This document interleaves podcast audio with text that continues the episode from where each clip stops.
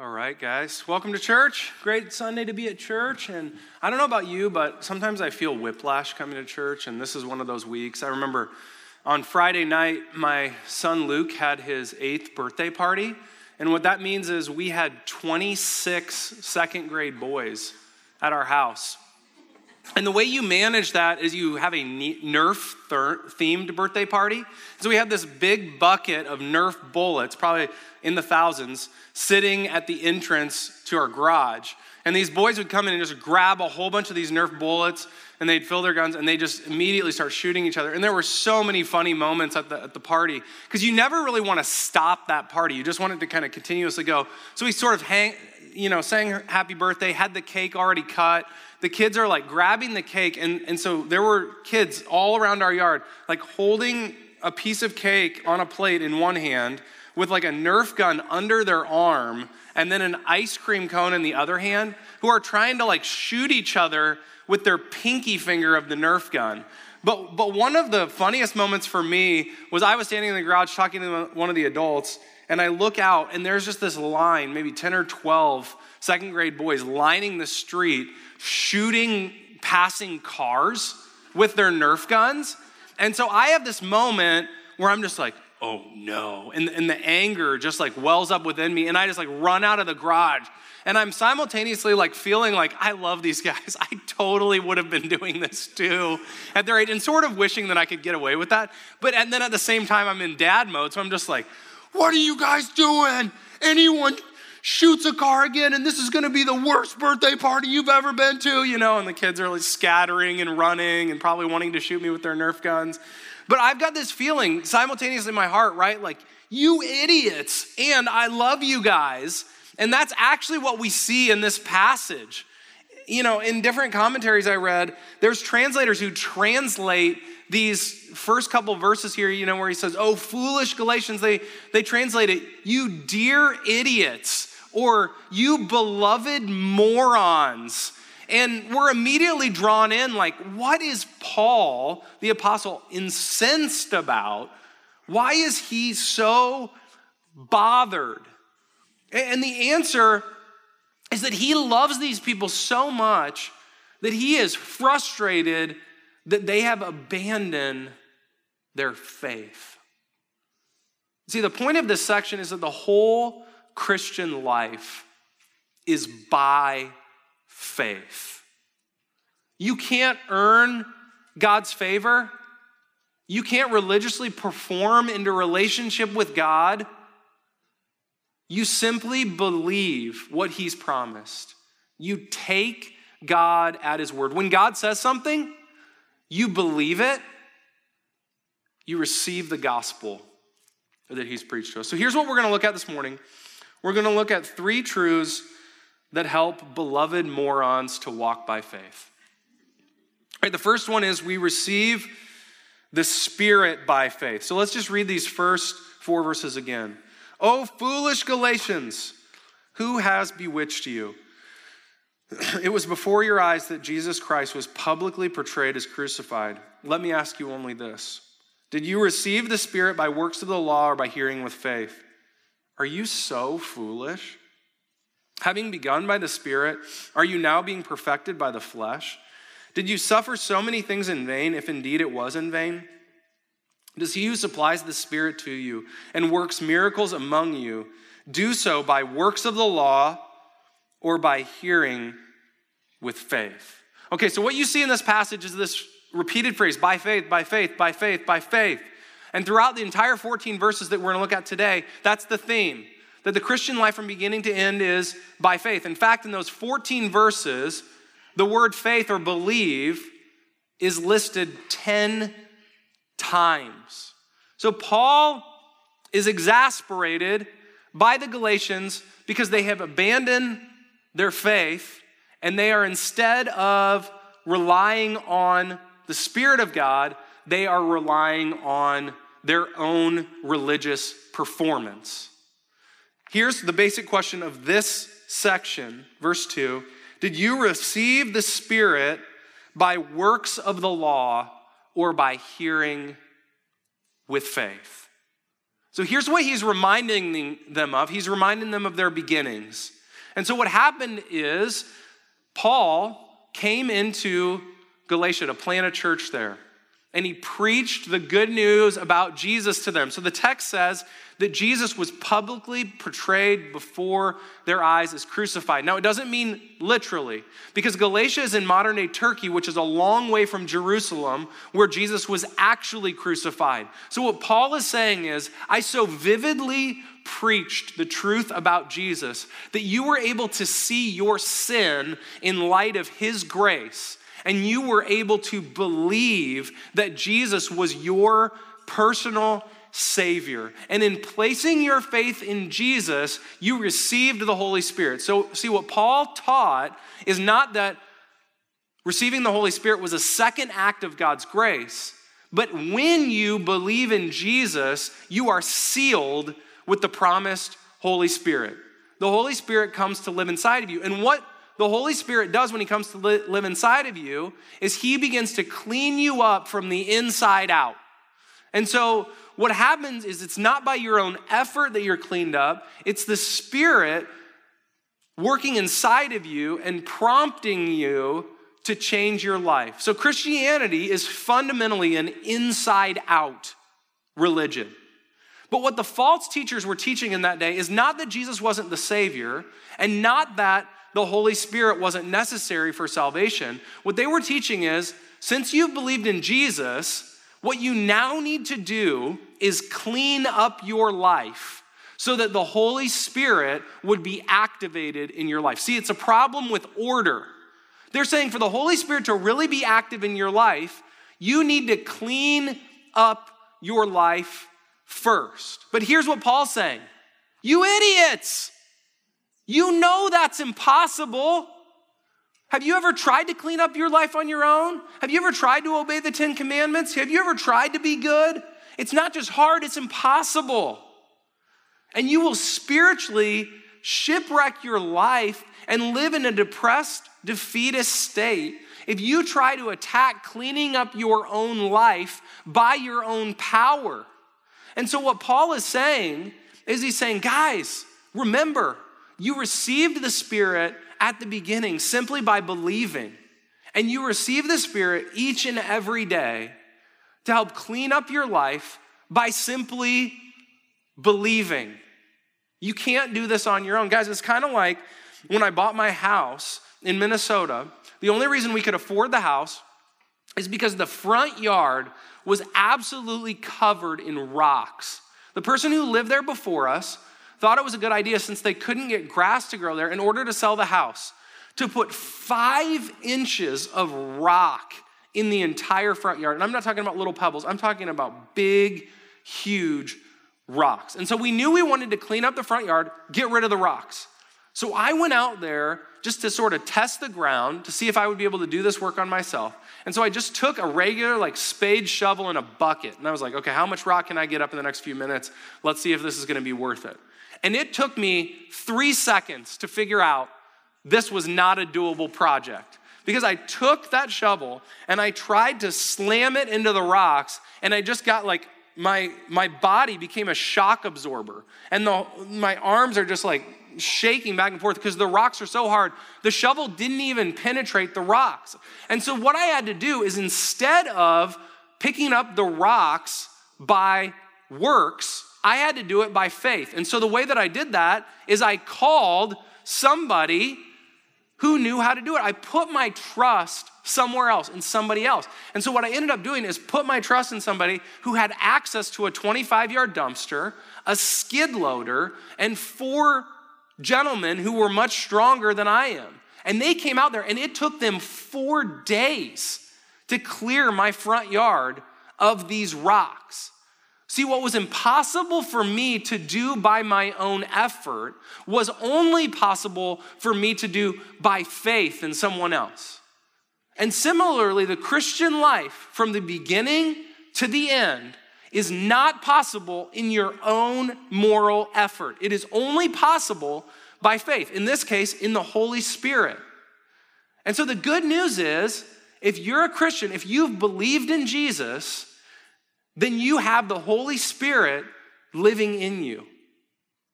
And to activate his power in your life is not about first cleaning up your life. I got to get all my disciplines in order. I got to make sure that I'm reading my Bible every day, saying my prayers three times a day, visiting or making a pilgrimage to the specific religious holy place. No, it's not about that. It's simply by believing, resting your hope on the promise. And as you rest your hope on the promise and the presence of the Holy Spirit, He transforms your life from the inside out.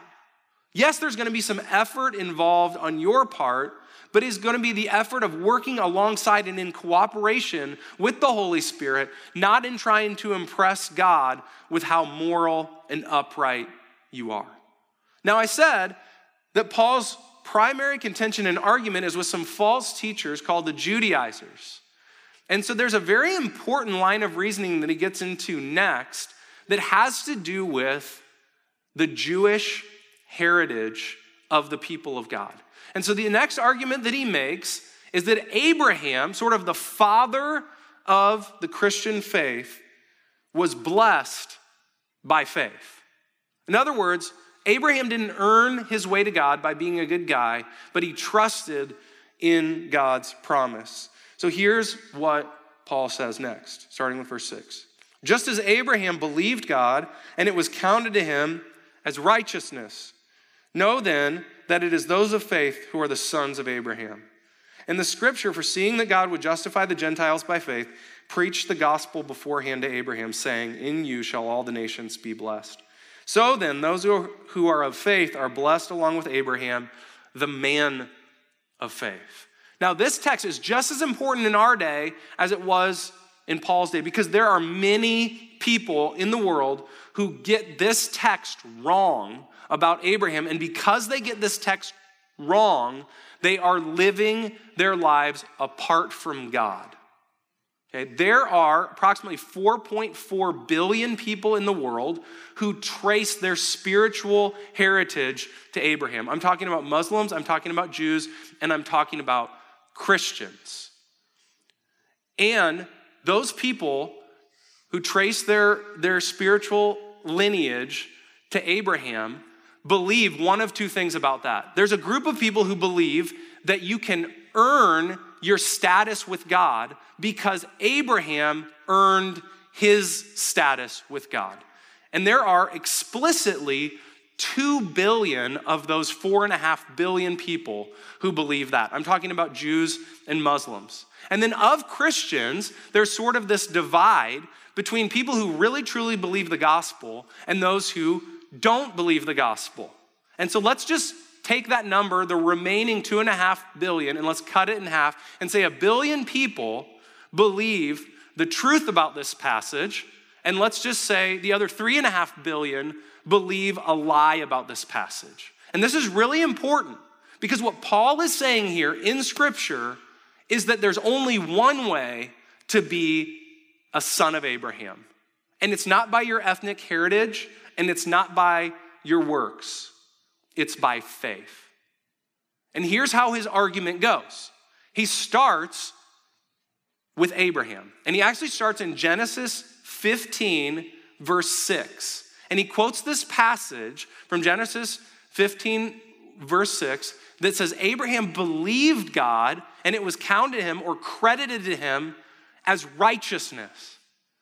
So, in other words, Abraham was not a good guy who did good religious things, and that's why God blessed his life. Abraham took God at his word. That's the other passage that Paul references here, which is Genesis 12. And, and he says there from Genesis chapter 12, verse 3 In you shall all the nations of the earth be blessed. And what we're reminded of in that is how God approached Abraham. So Abraham was living out in the middle of nowhere. He was a nobody, he had no association with God.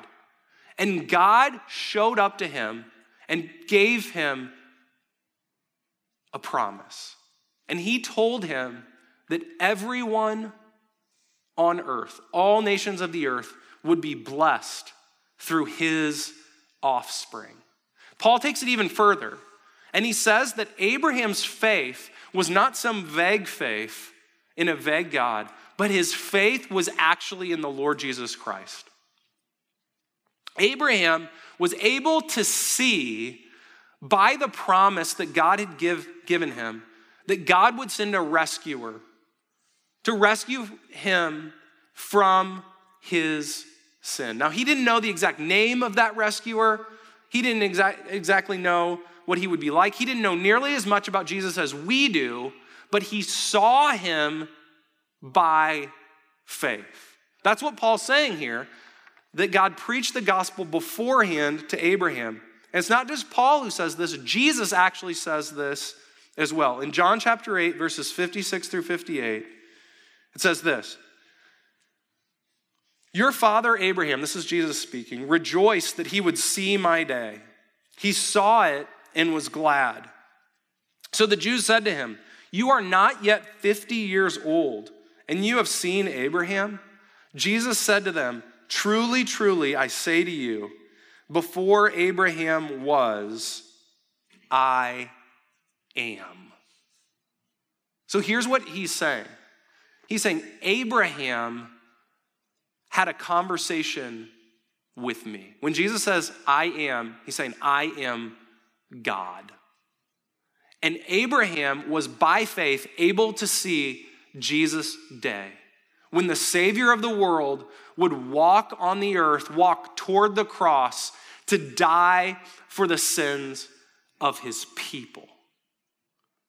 And so, this gives us a lens on how we read the entire Old Testament. We don't see good people doing good things for God and earning their way into relationship with Him.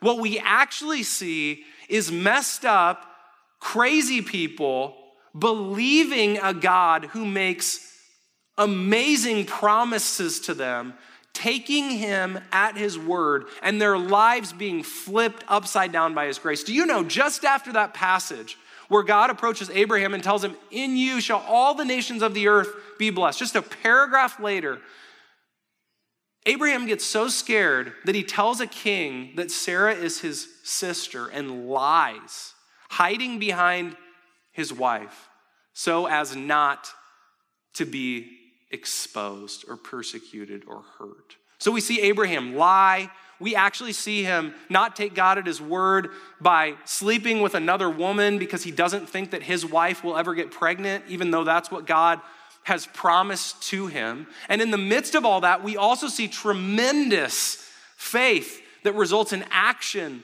in Abraham's life. Like when God tells him to kill his only son and he doesn't know what the outcome of that is, he listens. But here's the reality of the life of Abraham it's not a good guy doing good things to earn God's favor, it is a man who is messed up, just like we are, a sinner who is believing that God is good on his word. Think about how believing promises changes our life. God, I, guys, I was just watching one of my favorite movies um, called October Sky. You guys remember October Sky? It's about these group of guys who are living in Coalwood, West Virginia. And sort of their fate that's been handed to them is that they're going to work in these coal mines. But they have this teacher named Miss Riley, and Miss Riley believes that they actually have minds for science. And so they begin to sort of believe that promise and they, they start building rockets. And at first, the rockets aren't, aren't doing very well, but eventually they're, they're shooting off rockets and they believe that they can actually win the science fair. And the main character, played by Jake Gyllenhaal, um, Homer Hickam, actually comes to believe that one day he could be an astronaut, that he could work for NASA. And everybody around him's like, You're crazy. That's nuts. There's no way that you could ever do that. But Miss Riley's always in his ear, too, like, No, you can do this. I see it. I promise you, if you put the work in, you can do this. You got to believe the promise. And you just see him continually to move forward. And then at the end of the movie, the, the credits are sort of rolling, and you find out that this is a true story and that Homer Hickam, in fact, did get out of Coalwood, West Virginia, and that he did, in fact, work for NASA and, and is shooting people into space. But here's the thing if you just go and you try to like be an amateur rocket builder and work your way to NASA without believing that it's actually possible, your work will be stunted in the process. And so, what we tend to do is we tend to look at Abraham or other Old Testament figures and we're like, man, those guys did some amazing things. And what we do is we just go out and we can try to emulate their behavior. We try to be like them. But what Paul's saying is you can't forget what fueled their behavior. They believed the promises of God. And some of you, you sit here this morning and you feel hopeless and you feel defeated in your Christian life because you're sort of looking at God's moral code or you're looking at the example of people in the Bible and you're just trying to go out and do it. And what you need this morning is for God to put his arm around you and to tell you to look up at the stars like he did with Abraham. And to hear you say, through you, I want to bless the whole world. I want to use that little seed of faith that is inside of you. And if you will connect yourself instead of to your own resources, but to the resources of God, I actually want to change the world through you. It's not about how capable you are, it's about how capable God is. And imagine if all of us would sort of get our eyes off of ourselves and we would get our eyes onto God. And like Abraham, we would believe. It says in, in Scripture that in hope, he believed against hope. Everything was against him. He's an old man. His wife is barren. And God makes this promise to him that his descendants are going to be like the sand of the seashore or like the stars in the sky. And all Abraham brought to the table was faith. He took God at his word. He believed. He said yes to the promise of God. And so, what I'm not asking you to do is work harder or put more effort in. That effort will come, but the effort will come by faith. When your heart is set on fire by the promise of God. And that's got to start with you reading the Old Testament, not like a Muslim or like a Jew or like a believer who doesn't believe the gospel, but like a Christian. And you've got to see that from beginning to end, the people that God blesses, He blesses by faith. But today, guys, we have an even more clear picture of what that faith looks like than even Abraham did. Because that Messiah, that Jesus, has come. And we know that we are justified, we are made right with God by faith in Him. So look how Paul continues to encourage us to walk by faith. Starting with verse 10, go into verse 14, he says, For all who rely on works of the law are under a curse, for it is written, Cursed be everyone who does not abide by all things written in the book of the law and do them. Now it is evident that no one is justified before God by the law, for the righteous shall live by faith. But the law is not of faith. Rather, the one who does them shall live by them. Christ redeemed us from the curse of the law by becoming a curse for us. For it is written, Cursed is everyone who is hanged on a tree, so that in Christ Jesus the blessing of Abraham might come to the Gentiles, so that we might receive the promised Spirit through faith. So here's what Paul's saying the problem for Christians is not that we want to do works of the law. Doing works of the law is a noble thing. The problem is when we begin to rely on works of the law. And Paul grounds his objection to this in the Old Testament. And he quotes Moses first from Deuteronomy chapter 27.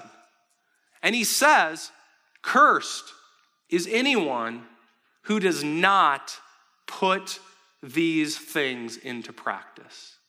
And so here's the problem from Deuteronomy chapter 4 to Deuteronomy chapter 27, Moses lists all of these laws law after law after law, including the Ten Commandments and many other subsequent laws. And he says, if you don't do all of these things, not intend on do them, but actually carry them out in the practice of your life, you will be cursed. And so, what we're supposed to do when we hear that is we're supposed to examine our own lives and we're supposed to see that we, apart from Christ, are under a curse. And so, what we do, if we're under this curse, is we can have these stints of time where we try to obey God's revealed moral law and, we go after it, but then we say stuff like this like, I just keep beating myself up, or I can't forgive myself for the way that I'm breaking these commandments. And the reason for that is because you know deep down in your heart that you are guilty. And not like vaguely guilty, but guilty before God Almighty. Because what God requires of us is actually perfection. And that's why it's so important that we listen to the connection that Paul is making next. So he also grabs another passage from Deuteronomy chapter 21, verse 23, which says this Everyone who is hanged on a tree is under God's curse. So here's what happened in the Old Testament. When Israel would attack and defeat a neighboring nation, they would kill everybody except for the king. And what they would do with the king is they would hang the king up on a tree. And what that meant is that the people whom they had defeated were cursed. They would hang him up there, sometimes for three or four days, impaled on a tree. And that meant the people were cursed. And what Paul does is he grabs this Old Testament language, these Old Testament stories, and he applies it to Christ. And he says at the end of this passage, verse 13, Christ redeemed us from the curse of the law by becoming a curse for us. You see, Jesus was hung on a tree, on the cross. And what was happening at the cross is that Jesus was being cursed by God. Even though Jesus had never done anything wrong, even though he had never sinned, even though he had never fallen short of the glory of God, he is being cursed by God because everyone who, who is hanged on a tree is cursed by God. And Paul's saying the meaning of that is that Jesus was being cursed for your law breaking. Because you couldn't live up to Deuteronomy chapter 4 through Deuteronomy chapter 27. Through your own moral efforts, you could not make yourself right with God. And so, what Jesus came to do is he came to justify you. That is, to take the guilt of your sin on himself and to give you his perfect moral record. So that when God sees you, he sees the perfection of Jesus. And so there's no need for you to beat yourself up. You're not under a curse, and you have a new lens for interpreting the circumstances of your life. Here's what happens some of you, instead of interpreting your life through the cross, are interpreting your life through your circumstances. And so, whenever anything bad happens to you, you feel like you are being punished by God, which is why this passage is incredibly practical. Guys, you know, my wife Melissa and I have been through some incredibly trying circumstances over the past few years. And I remember having this sort of theological dialogue with myself as my son, my five month old son, Jude, was literally dying in the room. Because here's what, here's what Satan, my flesh, is screaming at me in that moment. The reason that this really bad thing, this awful thing, this terrible thing is happening in your life is because you did something wrong. It's because of your sin. Look at all the ways that you have broken God's law. Look at all the ways you've sinned. Look at all the ways you've messed up. Now, you've had it coming to you, and this is the punishment.